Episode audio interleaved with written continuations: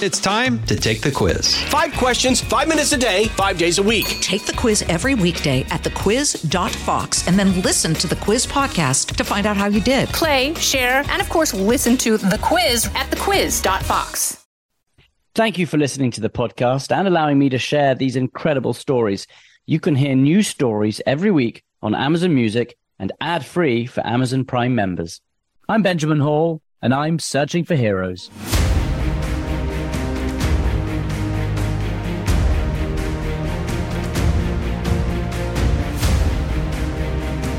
In twenty fourteen, Second Lieutenant John Arroyo was shot in the throat and the neck at a mass shooting at Fort Hood by another soldier who went on to kill four, including himself, wounding sixteen others. John's recovery itself is remarkable, but it wasn't the first battle he went through. John's journey includes a childhood in Southern California as a tattooed member of a violent street gang and that of a hopeless teenage drug addict. He enlisted in the U S Army and ultimately became a Special Forces Green Beret and a highly decorated officer, having served two tours of duty in Afghanistan and one in Iraq.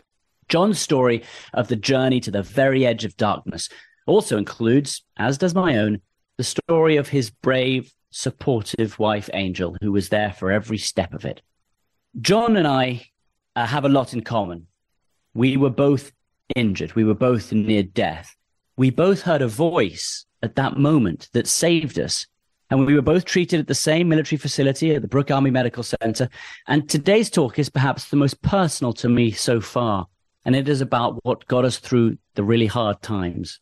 Well, today, John is now helping others. He preaches the gospel. He talks about resilience. He talks about getting through the hardest times and finding the strength to do so. He helps others do that too. And it's about military families and how they helped. Here is my conversation with John Arroyo. You know, John, I've just been reading all the different things about your life and all the things you've gotten through, right from when you were a teenager, right on through your experience in the Army, through to Fort Hood and what you do now. And I suppose my first question is, um, are you are you a resilient man? I am a resilient man, but it, to truly answer that question, I have to tell you that what the source of my resilience is, because, you know, I'm a veteran and I know that we're going to talk about that. And, and you've, you've been around veterans, and resilience is a, is a key word. It's something that we hear in the veteran community and the first responder community. We hear it all the time. Are you resilient, or, or you have to be resilient, or this is what it takes to be resilient? But I often don't hear what is the source of resilience. And, and that has been something that I've had to figure out over the process of my healing. So I am a resilient man, but to answer your question, I have to tell you what the source of my resilience is, because not all sources of resilience end up in the same, with the same outcome. There's a fork in the road and they don't all lead to the same endpoints. So, and, and you've had so- quite a few forks, uh, loads of forks, haven't you? I mean, right from the beginning, um, you know, you had a number of times in your life where you had to pick one or two directions, and every time you found the strength to pick the strength one, the resilient one. Yeah. Yes, sir. Yes. And, and, you know, early on when I was young, those were, those were, you know, I had a grandmother that was a very, uh, a woman of faith, uh, the Christian faith. And, and I believe that her relationship with God was, was what brought me through. But as I got older, to answer your question, the first question, that is, that is the foundation of my resilience. The foundation of my resilience is my relationship with Christ. But beyond that, it's my family, it's community, it's it's those other things. But the foundation of my resilience is, yes, I'm a resilient man, but it's because of my relationship and and who I know is my creator. When did you first sort of discover that? Because when you were younger, you were in a street gang, you know, you were surrounded by drugs. I mean, did, did something happen that set you towards that path of resilience? Was it learning your your faith from your grandmother? Like, What, how does, how did it start? You know, uh, I, so the answer is my grandmother. She, her relationship with God, or, you know, and, and I'll say this because I know that there's going to be so many people that listen to this podcast that they may have different faiths. And so my relationship, my grandma's relationship is with Jesus Christ. Um, And so early on, but we didn't, we weren't church attendees. Um, but my grandmother had a strong faith, and she was a very, very fervent in prayer. And I just remember watching my grandmother, watching how she prayed and the things that she did. And whenever I would get into situations where I needed um, help and hope, I remember what my grandmother was doing. And, and, you know, let me share this one story, because this is this is one of the forks in the road. two thousand four, John Arroyo signed into third Special Forces Group, Fort Bragg, North Carolina. Today's Fort Liberty. I sign in, and my sergeant major tells me, the senior enlisted advisor in my unit says, John, you got fifteen days to get your family in order, and you will be in Afghanistan. We'll see you there, young man. So what did I do? I, here I am. I'm a young twenty-four-year-old, twenty-six-year-old young man getting ready to go to war. And I was just told, get your get your family in order, because you're going to meet us in, in Afghanistan in fifteen days. And I'm like, okay, so what did my, so here's what happened. I ended up visiting some family right before I leave, right? Because everybody's saying their goodbyes. Everybody wants to, to meet with you. And my grandmother comes to me and she gives me this bottle of anointing oil. She gives me this bottle of oil and she says, you know, I grew up in Los Angeles. I'm a Mexican. And she says, mijo, right? That's some, that's, that's just, you know, that's just the, our talk. That's how we, you know, she says, mijo, she says, I want you, when you go into Afghanistan, I want you to put this on everything and everyone. And I, I want you to pray. And I said, okay, Grandma. Ben, you've been in a war zone combat situation. You know all the weapon systems are out there. So here I am. I show up in Afghanistan as a Green Beret, and I have every weapon system known to man to me, right? So you can say that was my source of resilience. As, as a Green Beret, I showed up, and I knew that I was going to make it. How was I going to bounce back? How was I going to persevere? Well, because I knew that I had a, I had a Special Forces detachment of, full of meat eaters that were going to help me get by, and we had weapon systems, and we had aircraft that we can call in bombs. But before I leaned on my teammates, before I went to the weapon systems, I always pulled out Grandma's bottle of anointing oil. And Ben, today I call it my weapon of choice. Hmm. So before we would go out of the wire, I would pull out my weapon of choice and I would go to every vehicle, and I did exactly what Grandma told me to do. So early on, I want to say that that was my source of resilience. Wow. How did your teammates find that? Uh, with, uh, everyone on board? Well, one of my teammates one day walked up to me and he said, hey, John, I appreciate what you're doing, but no one's shooting at us. And he's like, I appreciate it. I, I get that you're praying for us, but no one's shooting at us. We're a bunch of Green Berets, man. We want to get it on. And we're just like, I think we're protected over here. And the guy standing next to him says, that's the dumbest thing I've ever heard. But so that was two thousand four, two thousand five, Ben, we go back and we're in Bagram. We're getting our gear together and we're told, expect to get blown up, expect to go into a hornet's nest. So what did I do? I pulled out my weapon of choice. There we were in Bagram, getting our gear together, getting our vehicles assembled so that we can go back into Gardez. And I pulled out my weapon of choice.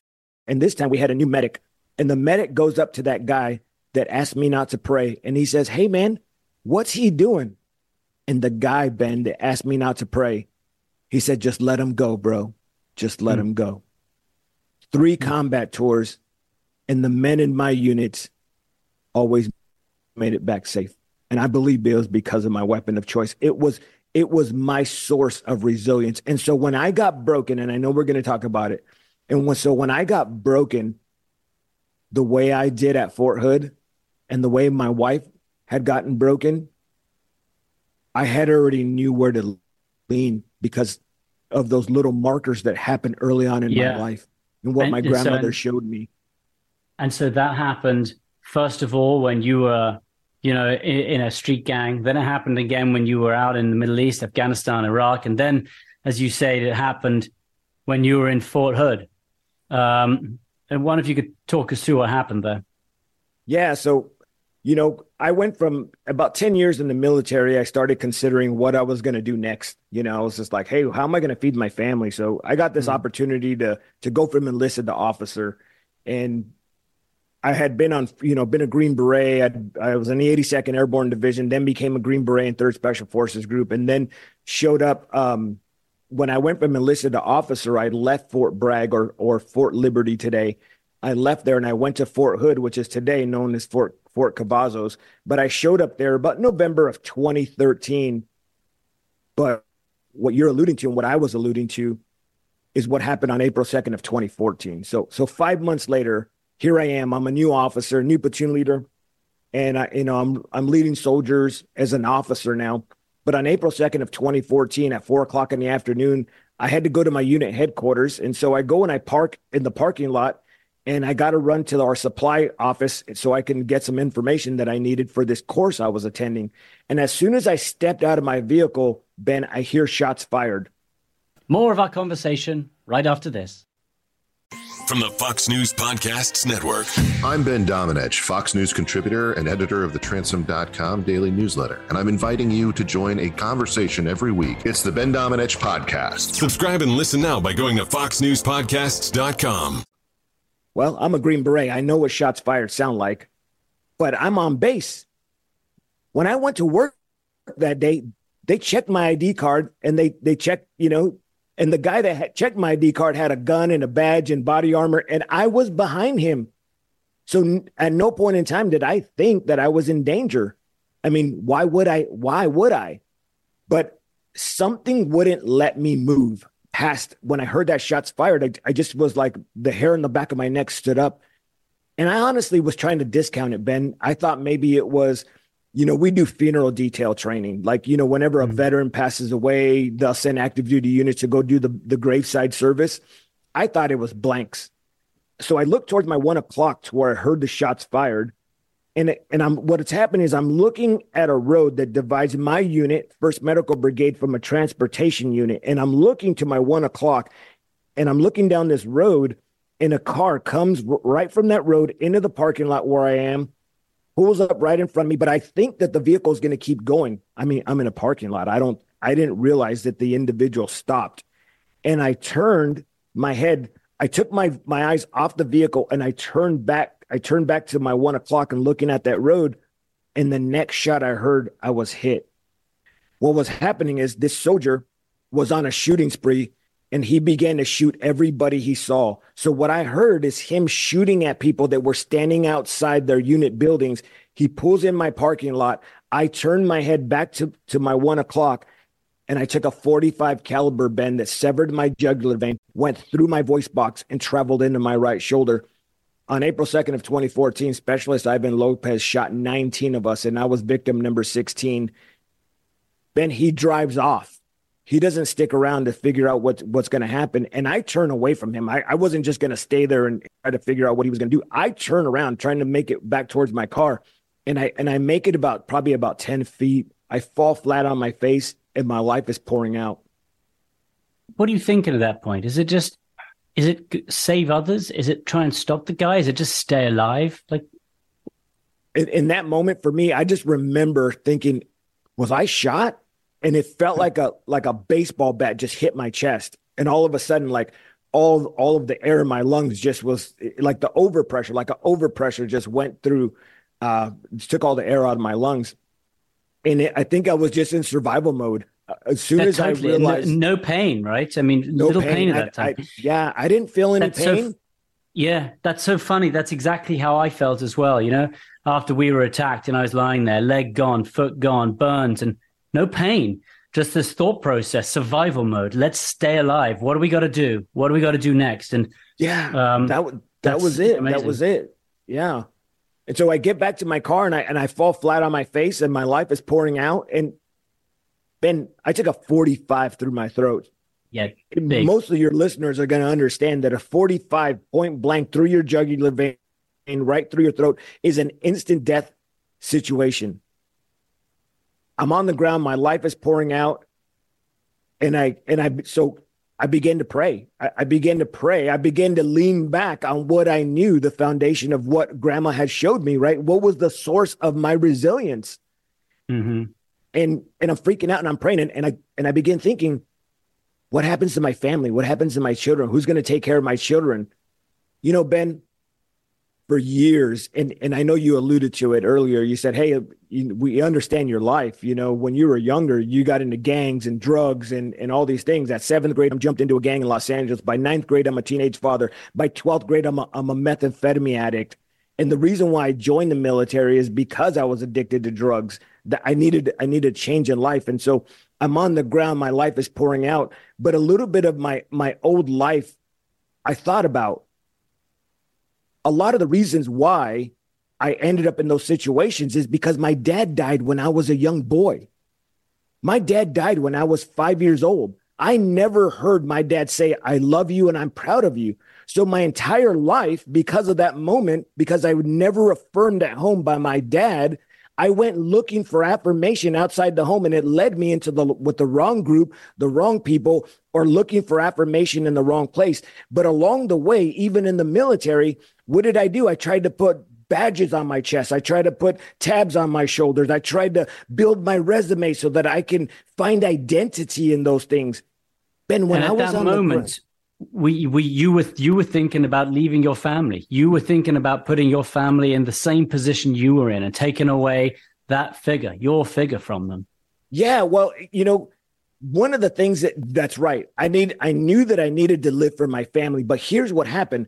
All the stuff that I thought was important, all the stuff that people kept telling me, if you have this, then you have life. If you have this, then you made it. If you have this, then you're a man. If you have this, you're a soldier. If you have this, you're special forces. All that stuff that I thought was so important, all the stuff I it tried to achieve matter. Because I was trying to find identity. Yeah. yeah. When I was on the ground and my life was pouring out, Ben, I know that you know this. I know you know this. At, during that time, not one As my life poured out, not once did I think about any of those things that I tried to fill that emptiness in my heart. The only thing I thought about when I thought I had seconds to live were the people that I sacrificed. Do you know how many similarities that has to my experience? I was lying there and two things happened to me. One of them was family. Get home to my children, whatever it takes. That was all that mattered. In some sense, it was one of the more, most peaceful straightforward moments of my life because I just had one thing to do, get back to my family, whatever it took. And then the other thing I did, just like you, John, is I said a prayer. I it, nothing else. And it was very simple. And I just said, please, God, please take me home to my family. And those are the two places I went as well. Right at the end, when I thought there wasn't much left, that was it. And uh, I, I never thought I was going to die that day. I don't know whether I had total, I, I, I put total trust and faith in those two things, family and faith. And it, it got me through as well. So I totally feel you. You know what? Sometimes today, when things start to worry me or bother me, I try to go back to that moment. I try to remember that simplicity of what it is. The only thing that matters are those two things, your family and what you believe in. And I still try and remember those moments so I don't get let everything else distract me. I'm, I'm in the same place as you, brother. Well, you know, so I'm on the ground. I want to add this because this is really important. So I'm on the ground and I'm, again, I, I'm only thinking about what matters most. And in that moment, as you said, you prayed. I prayed as well. And I hear this audible voice, John, get up or your wife is going to die. Ben, that the voice didn't come from outside. It came from inside. And I... And I shrug it off because I don't know what I'm experiencing. And I hear it, I hear it twice. But this time, the second time was more like more stern. John, get up or your wife is going to die. I can look back now, Ben, and I believe I know that God was speaking to me. But he, what he was saying is, John, if you don't get up off the ground, your wife is going to take her life. Because six months before, and Ben, I mean, all of your listeners, people are going through stuff. I mean, if mm-hmm. we just walked in the homes of some of your listeners, we'll find out what they're going through. I mean, what was going on in your home when you were, you know, in Ukraine and all those things that were happening to you? What was happening in my life and for my wife is six months before I was shot. When we left North Carolina, where we had been for fifteen years and all of our infrastructure and family and military family were, you know, were there. We moved to Fort Hood. Six months before, when we when we transitioned, my mother-in-law and my father-in-law both died nine days apart. Two years before they died, my brother-in-law dies in a hunting accident. And so essentially what God was telling me is, John, if you don't get up off the ground, your wife is not going to make it. Yeah. And hey, John, my my dad died just before I was went to Ukraine. And when I was sorry, there yeah. and the, the second bomb landed, I heard a voice too. I saw my daughters right in front of my eyes and I was blacked out. And that voice came to me too. And my daughter said to me, eight years old, Anna, she said, Daddy, you've got to get out of the car. You've got to get out of the car.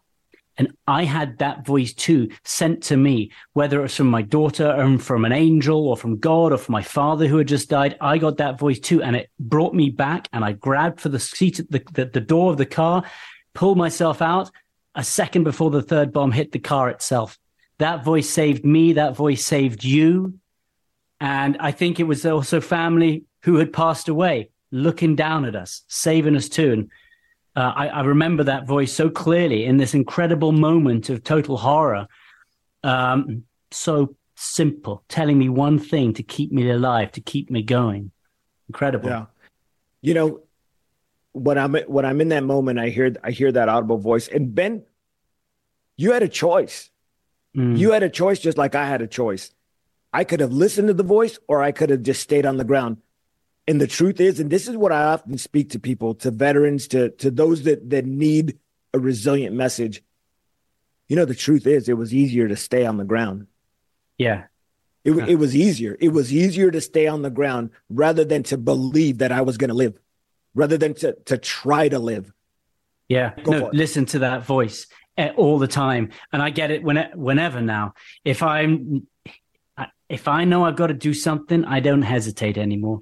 When I was recovering in physio and I couldn't move in hospital, just do whatever, keep moving, never stop moving. And I think perhaps that is a big part of resilience. And this podcast is about trying to figure out what is that resilience? It's those who, who just keep, you never stop moving. You keep taking steps forward. You, you keep moving. Yeah, that's true. But, you know, you have to keep moving, but you have to keep moving with the with the right source. I could mm. keep moving with alcohol. I can keep moving with isolation by okay. myself. And those lead to nothing. It's Ben, you're right now telling your story.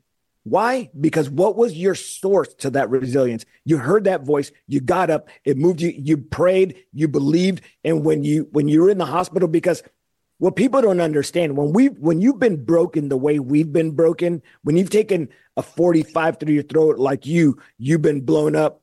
Um, the the worst day is not always the day that you were shot. It's when you're in the hospital and you're trying to figure out what your life is going to be like tomorrow, and you're missing limbs and you're no longer the man that you once were. You know, here I am. My career's on this on this trajectory where it's shooting for the stars. And now all of a sudden, whether I'm going to be in the military tomorrow is unforeseen. And everything. So what was that like? What was that like for you then? Because, you know, I asked a lot of the doctors. You and I were both treated uh, at B A M C, the Brooke Army Medical Center.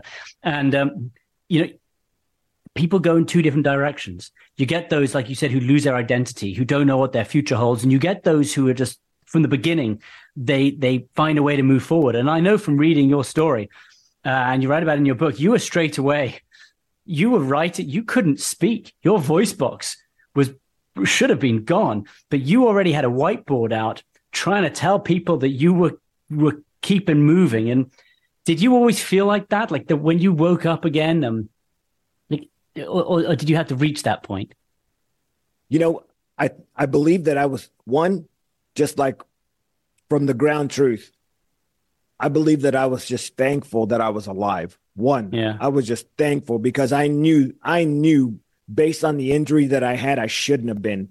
Mm. And, and so just, I just had that, that thankfulness. But, you know, in two thousand nine, my wife and I, we had hit rock bottom. We, we, we were drunks, man. I would just be real with you. We were drunks and we ended up walking into a church. And so when we walked in this church in two thousand nine, our lives began to change. And so when I woke up on April second after, or April third, when I was in the hospital, I had a source of resilience was that what that was no longer just my grandmother's God, but it was my God, because in two thousand nine, we walked into that church. And so I knew I was one, I was thankful, but I knew, Ben, I knew God saved me.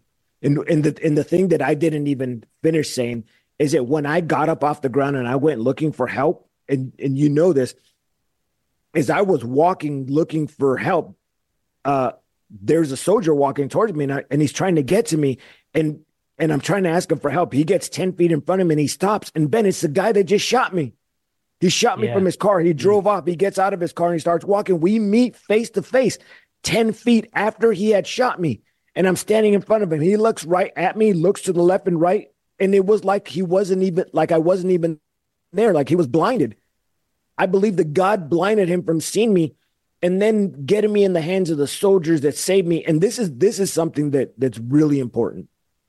So one of the soldiers that saved me later told me, he said, I remember when you were walking, we were standing in a building and people were looking out, because now at this point, people started to realize that something was going on. And somebody yelled when they saw me. They said, this is what alerted them to me. They said, it looked like I had a red scarf flapping in the wind. It was the blood that was squirting out of my neck. Gosh, and one guy, mm. one guy yells out and he says, dang, that dude is bleeding. Well, Ben, that guy, that guy that yelled that didn't run to me. He didn't come help me. And oh, this, that's this, interesting. We're in a military base. And so, and so the, there's a lot of people that are going to listen to this and they're bleeding. And here's the thing. So you, you asked the question. So here you are, you're in the hospital. What was your source of resilience then? It was the same God that my grandmother gave me the bottle of anointing oil. It was the one when my wife and I hit rock bottom and we walked into a church and I got, and I, and he became my God. And so along Wait. the way, it was always him. And I knew, I knew as I laid in that hospital bed with a smile on my face and saying, I'm going to make it through this. I knew he saved me. I knew he mm. did. And there was, I just had to walk it out now, but I was alive to be able to tell pe- people about what he did for me. Yeah. I, I felt the same way. And, you know, the other four people with me uh, died that day. And I always thought for their lives as well, let's go on every day and make sure that every day of my life is as as great as it can be, you know, and I can help as many other people, because what a waste for them to go if I don't turn this into something positive. I couldn't do that to my brother who died right there. I needed to do it in his name. But again, I know some people struggle with that. Some people get the survivor's guilt or other. Also, they can go in two directions, but I immediately knew I had to do the right, the right thing by them as well. That's it. You know, I, I often, you know, I get invited a lot of places to do public speaking. I'm sure you do too. And, you know, especially like on Memorial Day, and, you know, we'll, we'll be at a, we'll be at an event and I'm getting ready to speak, and, you know, they'll have the, sometimes the Vietnam Wall will be there, you know, the traveling Vietnam Wall, and you see all these names and I'm like, hey, look, I don't memorialize them. I celebrate them. How do I celebrate their lives? By making sure that my life is, is, is two times better, because I'm, li- I'm living their sacrifice for them. There were there were three men, there were three men that didn't walk out of Fort Hood April second of twenty fourteen, and actually the shooter was number four. Yeah.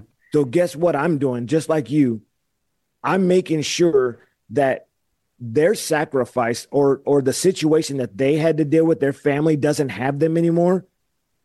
I'm not going to mm-hmm. go and kill myself, because all those people that were memorializing that that made made the ultimate sacrifice, those that didn't get an opportunity on April second to get to hug their kid the next day, guess what I'm doing? I'm living a life that honors what happened to them. Yeah, absolutely. And every time I every time I hug my kids, I remember that too. And and and I honestly, I feel something. Perhaps I feel something physical to them which I didn't before. I think I learned another lesson of love towards him. I, I want to ask you about uh, the shooter and wh- how your faith sort of understands what he did. Ivan Lopez, they said he had P T S D.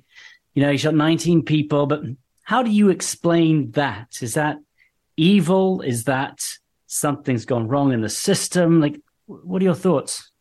I think he was broken. Honestly, me me personally, I think he was broken. Uh, I think he was a broken soldier that didn't end up that that fell through the cracks. That's what I believe. And um, you know, General Milley was just recently the chairman of Joint Chief of mm-hmm. Staff, but he was the Fort Hood commander when I was shot. And I ended up meeting with him a few years later after the shooting, and and um, it was myself and another woman that who had been injured. And General Milley told me, he said, John, we can look back now. We looked back. I mean, after they did the investigation, like, right, what happened? How did this happen? How could this happen? He said there was red flags all along. There was red flags. And so I'll be honest with you. I don't, I don't really, I never really asked about what happened because it didn't really make a difference. You know, I mean, mm. there was nineteen of us shot. I mean, this guy killed himself. So the only thing I focused on, Ben, is is the forgiveness piece. And that is one of the pieces that that helped me. And I also, I often say, I often say that there wasn't nineteen victims on April second. There was actually twenty-one victims on April second. nineteen of us were shot. Yes. Three of them died. So sixteen of us lived. And then Ivan Lopez killed himself. But I also believe that the family of Ivan Lopez is victim twenty-one. Mm. Because, I mean, think about this, Ben. Did this guy slap his kids? Did he hug his kids? What did he tell his kids before he went and shot nineteen people? What happened? What kind of legacy did they have to live with? I remember seeing videos of, you know, media sticking cameras, like going to his apartment and, and trying to talk to his wife. And what kind of shame? What What is, I mean, yeah. what what happens wonder, to them? Yeah. You say you say forgiveness is what you focus on, but I think maybe the other thing is a real sense of building community, because perhaps it's with a really strong community that look out for each other and, you know, create strong families. Perhaps that is the way we can sort of do our little bit to stop things like that happening, you know. And so I think it was community that also got me through. It's community that makes you strong. It's community that you work hard towards. And perhaps sometimes we forget how important that is, and maybe if there had been community around him. So I don't know. I sometimes think community is a thing we've also got to work on constantly. Keep giving that back. Yeah. And you do that. I, I mean, you focus on this. You, one of the things you do is you help people who are struggling right now. You, you know, if veterans getting back into civilian life, you know, people who are struggling, you are there to help them. So tell me a bit about how you do that. Say you come across someone who is going through a difficult time, someone who is struggling. What are you saying to them? Uh, How are you trying to give them the resilience that you have? You know, I, I share the steps that I went through. Um, you know, one of the things that one of the things that I do is uh, one, I, I've written three books now, but God didn't have me write books so that I can make money. He, he had me write books so that I can help people with what I went through, ha- help them walk through the process. And, and what did that process look like? So if I get an opportunity, I'm talking to someone. First thing I do is is I just kind of share a little bit about my story, just like you, right? Like we, we, you talk so that they feel comfortable, that they, they have that that common ground, right? So a lot of times, and you know this because you've been someone that's been treated by physicians, a lot of times another veteran or first responder, someone that's been broken the way we have, yeah. they say, what qualifies you, what qualifies you, John, to be able to speak to me? So I share a little of my testimony and I let them know, hey, look, man, I'm I'm here right now just like you, and I was bleeding out on the ground, but I've made it. And and one of the things that I often share as well is, hey, look, I'm the one here encouraging you after I was shot and, and was left for dead. So there's some things that I did that are that you may want to listen to, mm-hmm. right? I mean, what what qualifies me to stand here? Like, what gave me the resilience to stand on this stage or to be in front of you and to be able to encourage you when I'm the one that should probably be in the V A wrapped up in the corner in a wet paper blanket?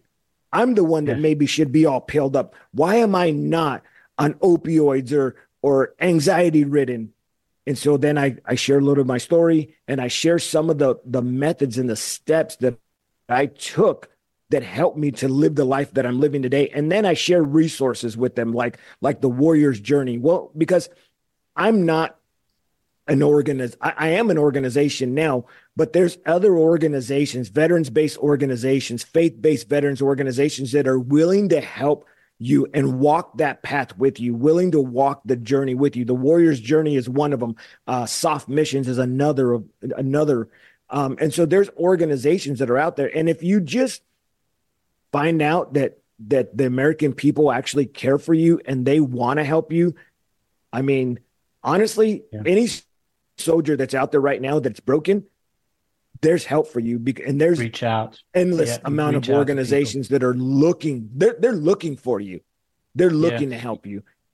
We'll be back in a moment with Searching for Heroes. You and I also share that we were both you know, uh, recovered at C F I, Center for the Intrepid, um, Brooke Army Medical Center. And I just, I remember early on looking around and being surrounded by other people who had gone through something similar. And that helps uh, a million times. And I've spoken to other people, you know, who help, say, opioid addicts or, or people who are addicted to things. And the, the people who can often most help them are other people who have been addicts in the past. You know, they really understand what it is like. And you do, you need to speak to people who have gone through something similar. Um, and I guess that's that's what we got to keep focusing on, I suppose. Well, you know, and Ben, one of the things that I thought is I didn't, when I got up off the ground, before before I was shot, I was going to be a Fortune five hundred, you know, going to go make money when I retired. And I didn't see myself doing public speaking or anything. Today, today I'm in the ministry and and I share my story, um, and I and I do it in several different ways. I go to public schools and I and I deliver a resilience message, or on Sundays I'm at a church and, and I'm sharing just straight on from the Bible. But when I got out and I started to start sharing my story and helping people, that started helping me as well. I mean, mm-hmm. if, what Absolutely. About you? I mean, when you started telling your story, it began to like get it out. It began to, to heal you. But, but going back, I didn't see myself doing public speaking or doing any of this stuff, like I was saying, but my want to's changed. I, after I got up off the ground, the Fortune five hundred guy, that wasn't me anymore. The guy that the, the Green Beret now came out inside of me again. And, and the Green Beret motto is De Oppresso Liber, which is to free the oppressed. So what I did is I just started freeing the oppressed. How? Not in uniform anymore when I retired, but there's so many people that are bound, but I was still called to free the oppressed. I was still called to go and to help people out of their anxiety, out of suicide. How was yeah. I going to do that? By sharing my story and sharing my resilience. Yeah, you're spot on. I one of the things I decided very early on, in a couple of days, I was finally made it to hospital, and there I was, and I said to myself, if I'm having a difficult time, if I think this is going to be a struggle, I'm going to tell the first person that walks in the door. I'm going to say, well, how I feel, what's going on in my head. And I'd never done that my whole life. You know, I always kept it inside. You just got through things. It was fine. But it was one of the best things for me. You tell your story to people. You say how you're feeling. And I'm amazed at how much that lifts off you. Once you've shared it, once you've talked about it, there you find solutions. You talk to someone about it. And I do think that some of us, many people don't do that often enough. And I, I forced myself to do that. And I think others really should as well. And to all listeners, you know, if you're having a difficult time, pick up the phone, reach out to a brother of yours, say hi, say, listen, things are a bit tricky right now, or just talk openly with your family. Because I think that might doesn't, it doesn't sound like much, but it helps an awful lot. It really is a, a big thing for me. And th- there was times, Ben, and I'm sure your listeners and yourself, you've been through this, or or maybe you'll, you will experience it in the future. But there were times, because you'll get years down the road from your recovery, from, from your incident. And there's times when I'm sharing my story and it's not for the people that I'm sharing it to. Mm. It's for me. Yeah. I have to remember what happened and that I was given a second chance. You know, me, Ben, me too. Yeah. Sometimes I, I close, I, I close my eyes and I remember what it was like to be on the floor, to be alongside my colleagues. And I still think about why I do that, you know, and I do it because I want to remember, like you said earlier, that none of the other small worries matter. Being alive, getting through, having your family and your faith, like that simplicity makes life sort of a, a better place. And I, I, I don't want to forget that day. I, I don't want to just move on. It's part of me now. And I feel like it's important to remember that. And I think sometimes if you try to just hide what happened to you or don't talk about it, then it brews, it causes more problems. So I'm like you. I like to tell my story sometimes. It helps me out a lot. Um, so yeah, I share that, share that with you. Yeah. And, and then, you know, my, my story has become purpose, right? So you, you turn your pain into purpose, mm. right? But, or you turn your pain into passion. What, you know, what keeps you up at night? Well, guess what? I know, I know like me that there's a fatherless generation out there. So what I'm doing now is my goal, my mission is to, is to go and reach the fatherless generation and let them know and share with them the same thing that I never heard. I love you and I'm proud of you. And, yeah. and one for me also is, is to go back to, to the Bible for, is to share with some people, hey, you're loved. And so what am I doing? I feel that I have a purpose, that I have a mission today, and, and I'm taking my story. That's usually the door opener that gets me in the door. And then guess what? God will put me in front of somebody that needs to hear, needs hope that day. And I get an yep. opportunity at the end before I leave to say, you know what? I love you and I'm proud of you. And those are two things I never heard my dad say. Yeah. Well, you mentioned hope right there. It's interesting. You know, you, you said that you beforehand, you hoped that you would become Fortune five hundred. You had all those ideas. Like, how important do you think hope is? Like, should people have hopes and dreams and desires in life? Or do you do you think that those are necessary? I mean, some people need to be driven. Some people need places to go to. I mean, in recovery, I always hoped that I could walk further one day than I did the day before. I hoped that I could move a limb that I couldn't move the day before. So, like, how important do you think hope is? And when you're teaching and talking to people right now, do you say, have hope, have something to work towards? Yeah. Um, you know, the Bible says hope deferred makes the heart sick. So th- there's there's something really important to having hope, because people that hope on things and they don't get it, it makes your heart sick. And so you, you have to have something that you're looking towards. I mean, it's little kid. Just think about this.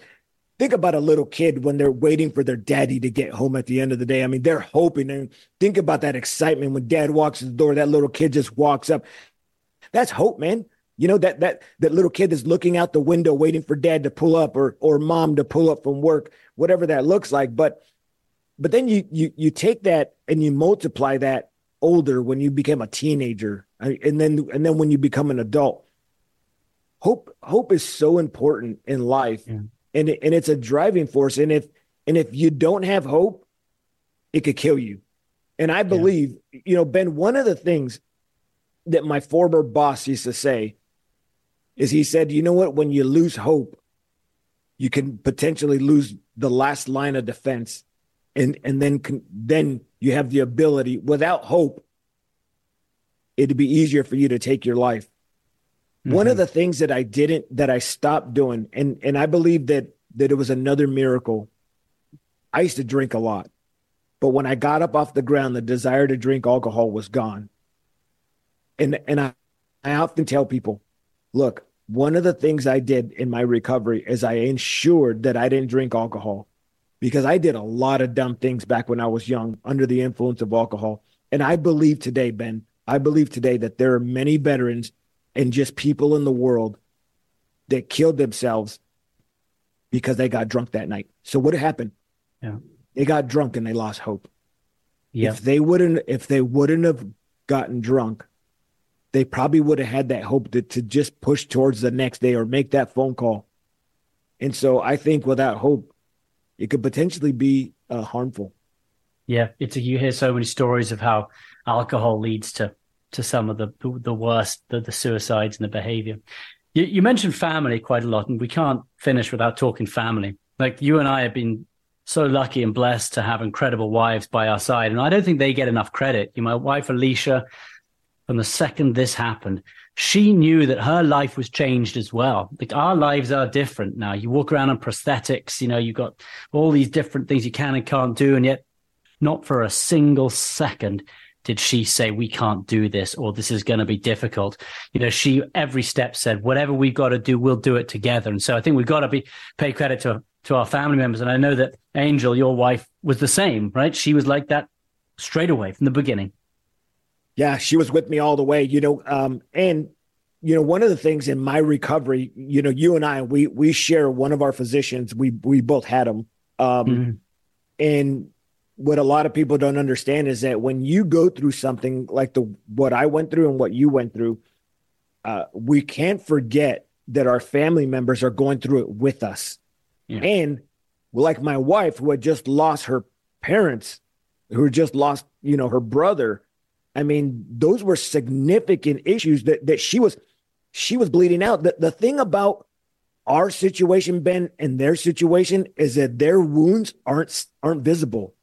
Your wounds were visible, so it's easy for your doctors to triage you, easy for the doctors to triage me, easy for the nurses to want to put a bandage and say, are you okay? Are you okay? Easy for the counselors to run up to us and want to walk us through the process. But what they don't know, and what and one of the things that I often tell people is, I told my counselors the truth and I gave them answers to questions that they weren't asking. That's what helped me. Why mm-hmm. do I say that? Because they didn't know that my wife had lost both her parents. They didn't know that she lost her brother. They didn't know all those things that were going on in our life. And so when I when I ensured that my family was included, when I brought my wife into the fold and said, babe, I think you need to meet with a counselor as well, because they go through it too. They live this with us. They walk through the through the trauma with us. They go through the recovery. They're at the doctors with us every step of the way. Their lives are forever changed. And so yeah. um, everything that you're saying, yeah. brother, it, and uh, it's really important that we really focus on them and take care of them. One of the things, and I don't know if you've dealt with this, but I think a lot of veterans deal with this. You're trying to look for purpose. Here I am shot. And it took me a while, Ben, for my mind to catch up with my injuries. In my mind, I was still I was still the guy that was this officer, and I was going to keep char- hard charging. But my injuries and my and what I thought I was going to be able to do were two different outcomes. It took me a while to slow down. It took me a while to slow down till one day one of my case managers at the C F I, the Center for the Intrepid, sat me down and said, John, slow down. And it wasn't until she said that to me that I was willing to do self-care. Because we're not good at taking care of ourselves. We're good at taking care of other people, but we're not good at taking care of ourselves, especially as soldiers. We're used to, and even for our families, we're used to trying to take care of everything for them. But when I slowed down to care for myself, well, then that's caring for my family.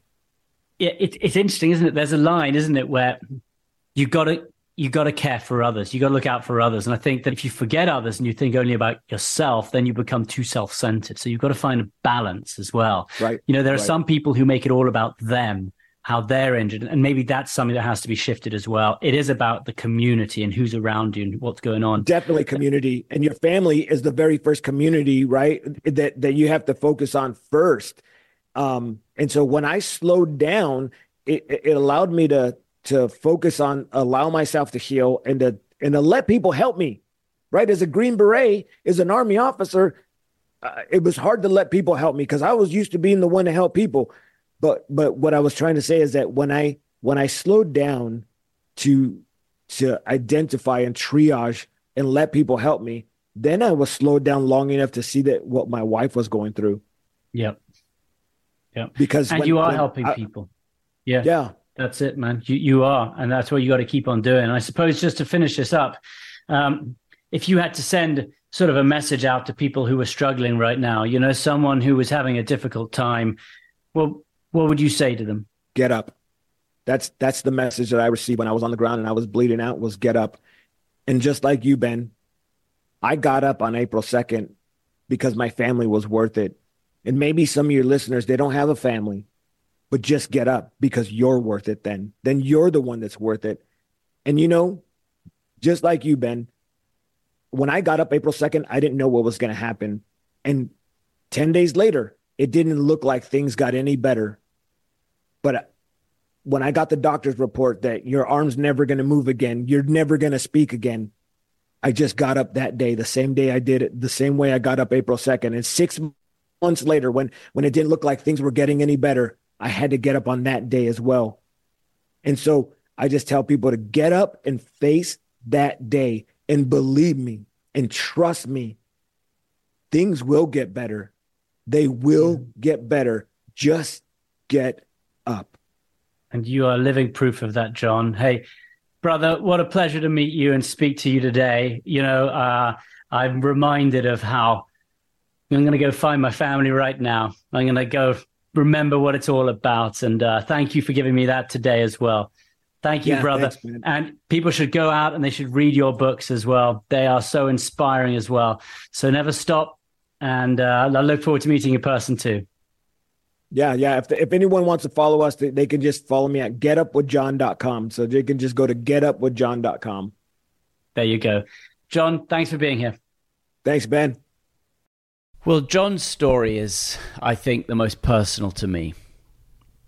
So many of our stories combined. Hearing that voice, I think, is is really unique.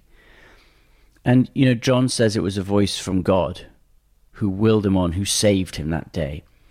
Now, when I was in Ukraine, we'd just been bombed. It was my daughter's voice that I heard. But whether you think it is God, whether you think it's your daughter, I, I think it is f- finding something inside you that means everything to you. That is what gave both me and John the will to keep going. And when you have everything taken away from you, that's where you go to. And so I think we really share that. And of course, we also share the fact that we were treated in the same place at uh, C F I, that's the Center for the Intrepid, an incredible center in San Antonio, Texas. But one of the things that stands out most to me when I listened to that interview with John is that John got through two very difficult things. One of them was an incredibly difficult upbringing. He was in street gangs. He was on drugs. That's something he put himself into, and he found a way out of it. He used his religion to find a way out of it. And then something else happened to him that wasn't his fault. He was injured. He got shot in the neck. And he found a way through that as well.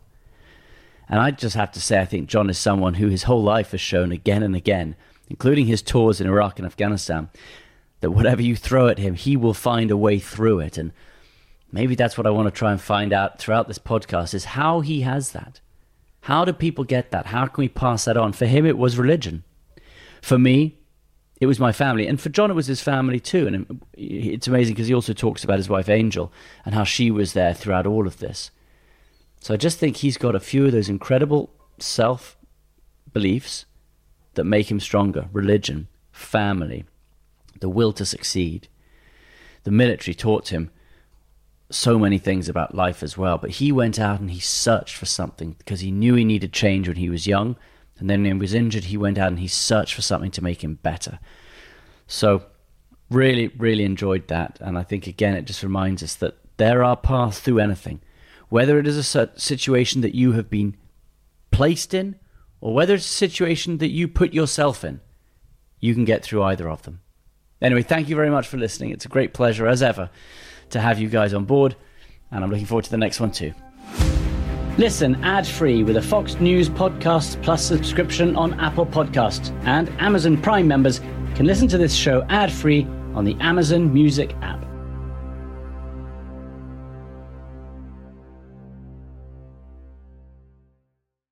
From the Fox News Podcasts Network. In these ever-changing times, you can rely on Fox News for hourly updates for the very latest news and information on your time. Listen and download now at fox news podcast dot com or wherever you get your favorite podcasts.